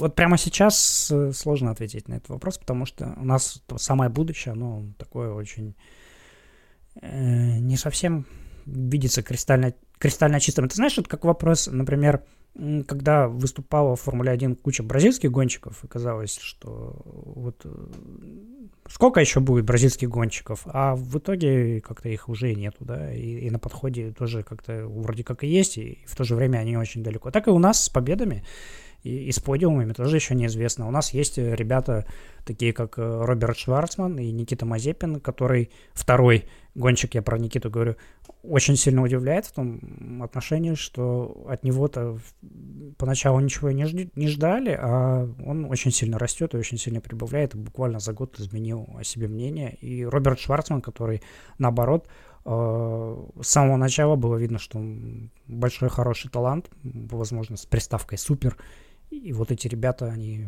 может быть, и, есть наше будущее, может, и есть на, наши подиумы. И, кто из них на самом деле э, раньше доберется до подиума, это еще тоже вопрос такой не совсем понятный ответ на него. Потому что э, за Робертом стоит вроде как Академия Феррари, но там тоже у них есть места определенные. И когда он попадет в Формулу-1, тоже вопрос. И есть э, Никита, у которого есть очень богатый папа, который, я думаю, при должном желании и настойчивости сможет продвинуть сына в Формулу-1, может быть, даже в неплохую команду. Да, но я все-таки все равно не очень верю, э, не очень верю в Мазепина. А, при всем к нему уважении, э, он в этом году молодец, все такое, но если посмотреть, из чего складывался его успех, из покупки собственной команды, абсолютное затачивание под него, из, из, из, из многочисленных тестов частных с Force Indy, с Мерседесом в этом году и в прошлом. В, это, это накат, это опыт, который влияет больше всего именно в Формуле 2, там, Формуле 3. При этом он и то не, не на первые же годы начинает что-то показывать. А в Формуле 1 эти, э, эти рецепты все-таки меньше влияют на успех, как мне кажется. Там все-таки надо... Э, то есть они могут э, запустить какого-то... То есть даже средняка куда-то выше, там, как было и с Латифи тем же, и с другими ребятами, там, с Палмером, с Мальдонадо. Но мне ну, кажется... Ты знаешь, для борьбы за подиум это не такая недостижимая, в принципе, вещь в нужной команде. Может, ну, в нужной гонщик, команде, гонщик, да. Сери... Гонщик середняк тоже может добиться успехов. Я не говорю, что там Мазепин обязательно станет чемпионом мира или там будет бороться за победы регулярно, но за подиум он вполне может побороться, если все будет для него складываться успешно. А сам он, я хотел сказать вот о чем, потому что он обладает достаточным характером и целеустремленностью для того, чтобы добиться. Не всегда талант решает. И было много примеров, когда были супер талантливые гонщики, но они оказывались либо с плохой работоспособностью, либо они не совсем правильные цели себе ставили. А, Рюбен Фрайнс, например. Ну, Фрайнс, да, это вообще ярчайший пример просто из последних, да. А, вот. Есть гонщики, которые, от которых никто никогда ничего не ждал, а они вот добились хороших результатов. Вот. Я не говорю, что Мазепин а, кстати говоря, добьется. это как может быть когнитивное искажение. То, из-за того, что от них никто ничего не ждал, их результаты воспринимаются как хорошие. Может быть, тоже такое, да. Я не спорю. Возможно. Вот э, смотри, например, у нас есть гонщик Ланс Стролл. Его что же сложно назвать там великим супер гонщиком, а у него уже сколько? Два, два подиума у него уже есть. Да. и, своя команда. Да, своя команда, и не исключено, что еще и когда-нибудь выиграет гонку, учитывая то, как там его папа-бизнесмен тоже вкладывает э, в Формулу-1 свои силы и средства. Так что... Ну, если Мазепин решит таким заняться, будет интересно. Да, я это да. буду только приветствовать, например. Это же, это же очень интересно всегда на это смотреть. Любая, Конечно, любая мы... движуха интересна. Это лучше, чем отсутствие движухи. Вот. А есть Шварцман? Вот давай, я у тебя спрашиваю, что ты думаешь о нем, о его перспективах? А, нет, Шварцман очень хорошо себя показывает, на самом деле, в, прям в дебютный сезон. А вот как раз э, вот можно сравнить дебютные годы, э, дебютные сезоны Мазепина, какой, как он ездил в прошлом году, и, может, прошлые дебютные сезоны Шварцмана. Вот, у Мазепина в дебютном сезоне была еще и команда, которая тоже дебютировала, которая совершала все ошибки, которые только можно было совершить. Нет, есть... Э, Мазепин в первом году ездил не за, э, не за хай-тек. Ну, я имею в виду хай-тек вот в, в нынешнем сезоне, первые гонки, Мазепин же тоже не мог себя проявить. Вот она вот первые гонки проводила, это был ужас, они там с пидстопами очень там тяжело у них там складывалось складывалось. Стратегии тоже не всегда все у них там все здорово получалось. Мазепин есть... в первом году ездил за чемпионский АРТ. Я знаю, но я рассказываю про его команду, которая проводит там первый сезон сейчас. Да, да, ну вот. это да. Ну, ладно, справедливо, тут ты меня уел, убедил. Ну, я не то чтобы там пытался это... Я к тому, что... Да, в прошлом году Мазепин, да, не очень здорово выступал. Но, опять же, для него все было в новинку. И мне кажется, еще там был такой момент, как повышенное внимание. Оно не всегда было позитивным. Я не согласен, Стресс, что к нему стресс. было повышенное внимание. Кто от него вообще чего ну, к Мику, к Мику Шумахеру было повышенное внимание. Там, и он тоже, кстати, выступил не так, что Ну, ему, ему больше сезоне. прям не везло, но вообще да. То есть кому-то вообще было... Ну, да, к Мику Шумахеру было максимальное внимание, потому что все, всех остальных, э, все остальные мало кого интересовали, мне кажется. Там был очень слабый состав. Но да, в, э, возвращаясь к Шварцману, э, для дебютного сезона он действительно выступает очень хорошо. А, как мне кажется. Конечно, видно, что пока из него не получается второго Леклера по уровню и по, и по силе, но с другой стороны, у него и уровень сопротивления тоже намного выше, чем был у Леклера в его, в его сезоне. То есть как-то в этом году состав Формулы 2 прям очень силен. То есть э, гонщики из топ-3 Формулы 3 прошло, прошлогодние не могут даже в топ-10 попасть лучших. Это на самом деле показатель, что уровень очень серьезный. Вот. А, и Шварцман вообще не теряется, бьется за титул, даже лидировал несколько раз, выиграл несколько гонок. А, да, ему несколько раз ему не везло, а несколько раз как-то он сам допускал ошибки. Но мне кажется, что да, сейчас он может не выглядит как однозначный доминатор там будущих лет в Формуле 1, но мне кажется, он из, э, из всех россиян э, ближе всех подошел к к тому, чтобы стать, тре- э, стать третьим россиянином. Не, уже четвертым выходит, да. Третий был Сироткин. и, и, возможно, да, самым, самым успешным, особенно если Райконин решит не а, оставаться в Формуле 1 больше, то тогда и Шумахера, и Шварцмана могут поднять в а, в Альфа Ромео, либо а, Шварцман может перейти в Хас по линии СМП, вот, как-то себя показать, и тогда пере... Ну, у него могут, может быть много вариантов э, и много возможностей уже после смены регламента, то есть никто точно не может тут сказать. И особенно с ситуацией, с той подвес ситуации, в которую угодил там Квят, что он, его будущее немножко под вопросом, именно Шварцман может реально оказаться следующим таким вот лидером э, России в Формуле 1. И Буд, когда буду... он придет, как ты думаешь? А будут ли у него победы? Честно говоря, мне не кажется, что они придут в составе Феррари, потому что все-таки у Феррари есть Мик Шумахер, у Феррари есть Леклер. Они, скорее всего, будут э, создавать эту вот пару следующих гонщиков на ближайшие 5-6 лет, особенно если э, Шумахер очень круто себя покажет, а Сайнс не сможет там прям э, стать лидером именно внутренним команды, и лидер внутри останется Леклер. А, тогда Шварцману придется искать какой-то вариант э, в других командах, и тогда его перспективы на победы все-таки будут зависеть от того, насколько э, перемешается пилотон с новым, с новым регламентом, а с ты новым бюджетом. Часто, часто замечаешь, чтобы гонщики, находившиеся в одной системе, так скажем, координат. Ну, то есть в одной системе какой-то команды потом переходили, именно уже когда они достигли Формулы-1, переходили в другую. Мне ну, кажется, Сайенс, вон сколько уже систем сменил. И, я вот я хочу сказать, что это очень редкое событие, и там буквально единичные случаи. И вот я просто не знаю, получится ли у Шварцмана вот так вот быстренько, в случае чего, перейти куда-нибудь из... Потому что из Академии Феррари в какую-нибудь другую, потому что я вот сколько смотрю, если уж парня взяла одна какая-то команда, то он и идет э, либо в этой команде, либо он переходит куда-нибудь в команду, которая имеет тесные связи с его нынешней. Ну вот, это же, я же и предложил фактически путь Сайнса, то есть перейти в Хаас, там себя показать, а после, и этого, дальше. а после этого уже, э, добившись каких-то результатов, переходить в тот же Макларен, например, или еще куда-нибудь, если Мне просто кажется вариант. очень сложным куда-то из Хаса переходить. Ну, мы не знаем, тут... мы не знаем, каким он будет в 22-м, 23-м. Нет, это понятно. Я просто пытаюсь вообще найти какое-то связующее звено между Хасом и другими командами. Ну, из Заубера переходили раньше, тот же Перес переходил в Макларен раньше. Почему Шварцман может... Заубер немножко такая своя необ, необычная команда, самобытная в этом плане была. Из Уильямса приходил Боттас, вам Росберг э, на повышение уходили. А, ну, из Вильямса он переходил, потому что он был под, скажем так, патронажем Тота Вольфа, который уже был в Мерседесе в тот момент, когда там туда перешел Боттас.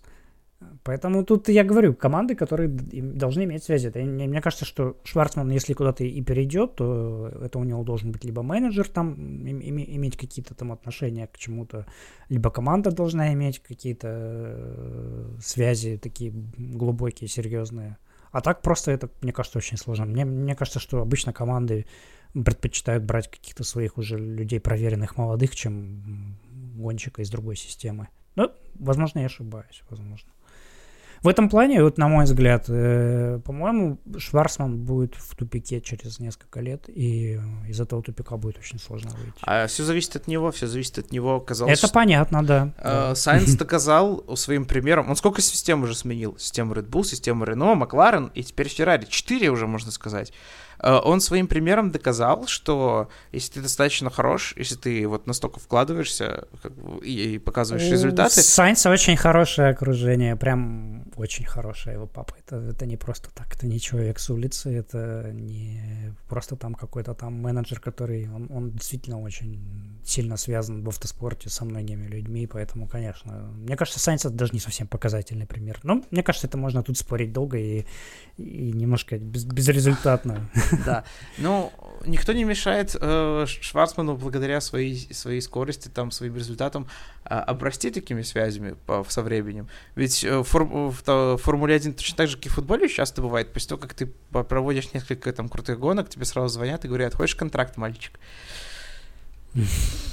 Ну, это очень утрировано, конечно. Это вот просто, ну, просто да. пример. То есть, э, если, например, Шарс Васман не будет создавать э, прямой конкуренции Леклеру в Феррари, то почему бы э, тот не заняться его продвижением, так же, как он занимается продвижением Квята. Квят, Квят же не, не был связан с ним с, с самого начала, с самых первых выступлений там, в Формуле 1 и в молодежных сериях. Почему бы и нет? Ну, я бы сказал, что пока Тост не очень... Э, да, а бывший агент, а бывший агент э, Аиртона Сенны, например, совсем не спас Перес от того, чтобы его, его ну, уволили да, из да. Астон Мартин. Так что это очень даже не обязательно, что одно следует из другого. Это, все, все зависит еще и от ситуации, в которой ты оказываешься, и от того, что ты показываешь сам как, как гонщик. Э, конечно, это не, немаловажный аспект, в котором и действительно Роберт может попасть, к сожалению, в какой-то тупик через пару лет. Но у него, по крайней мере, есть э, этот горизонт планирования на пару лет, а дальше, если он покажет себя как Леклер в дебютном сезоне Формулы 1, то, мне кажется, у него будет намного больше вариантов. И заинтересованность в нем тоже какая-то будет. То есть главное не переоценить э, свои запросы, так сказать, к следующему шагу. Вот, вот, вот, вот что важно. Ты знаешь, я вот что хотел сказать еще, что возможности показать себя, может быть, будут, но для этого, конечно, нужно много сложиться, но я вот что отмечу, что вот эти вот наши два парня, и оба и Мазепин, даже несмотря на то, что как ты там к нему относишься, а, в том плане, что, может быть, он не обладает достаточным там супер талантом, таким же, по крайней мере, талантом, как Шварцман. Но мне что нравится, что они оба очень уверенно чувствуют машину, когда даже если что-то уже идет сейчас не так, не знаю, может быть это связано с тем, что опыта у них уже гораздо больше, они лучше понимают эту технику. Но не у всех молодых гонщиков я вижу вот уверенность в движении за рулем, с тем, как атаковать, как защищаться э, с, против более быстрых машин. То есть все делать уже очень точно и, и, и аккуратно. Вот у этих двоих такое есть чувство. Потому что я, например, Э, смотрел, как Ландон Норрис шел к Формуле 1 и как он себя вел за рулем, когда он был в Формуле 2, как он боролся за победы, как он пытался обгонять. Это очень часто это было ощущение, что человек обладает большой скоростью, но не всегда уверен, он не всегда знает, как, как совершить маневр. Вот у этих двоих, у этих вот русских парней, вот у них есть это чувство. Это очень хорошее. Если они будут его в себе вот развивать, вот если они смогут его сохранить, это будет большим плюсом в дальнейшем в карьере. Они смогут добиться многого, если будет, конечно, подходящая обстановка и команда, и, и еще много-много других факторов. Да, тогда, может, и победа придет. Тогда, может, придет ну, победа. Да, может быть. Да, однозначно. Да, но э, вот если придет победа, тогда мы снова запишем подкаст об этом и будем говорить, как же все замечательно обернулось, какие же они молодцы, и да. как же... А пока мы вам желаем хорошего просмотра Гран-при России, да. чтобы он был интересным. Да, и будет может... не скучным. А, да. гонка Формулы-2 на Гран-при России тоже будет. Ее тоже стоит посмотреть. Она-то точно будет не скучной. Уж, ну, абсолютно точно. Да, а пишите вопросы, предложения, несогласие с нами, а объяснение вашей версии, зачем России нужен собственный гран-при в комментариях. Мы непременно их прочитаем, вероятно, ответим. Ну, как вероятно, если там, естественно, будет на что отвечать, они просто «Вы опять глухие уроды», что-нибудь такое. А, пишите, да, тему, на которую хотели бы услышать наше рассуждение в следующий раз. А, тоже мы непременно ее рассмотрим э, и всерьез задумаемся, посмотрим, есть ли да. там что анализировать. Спасибо. Спасибо, Спасибо что слушаете. Что слушали да. нас. Да, да. Целых полтора часа, это вы нереальные красавцы. Если кто-то дослушал. Особенно, если не уснули, да. Да. Всем спасибо и до, до свидания. До следующей встречи.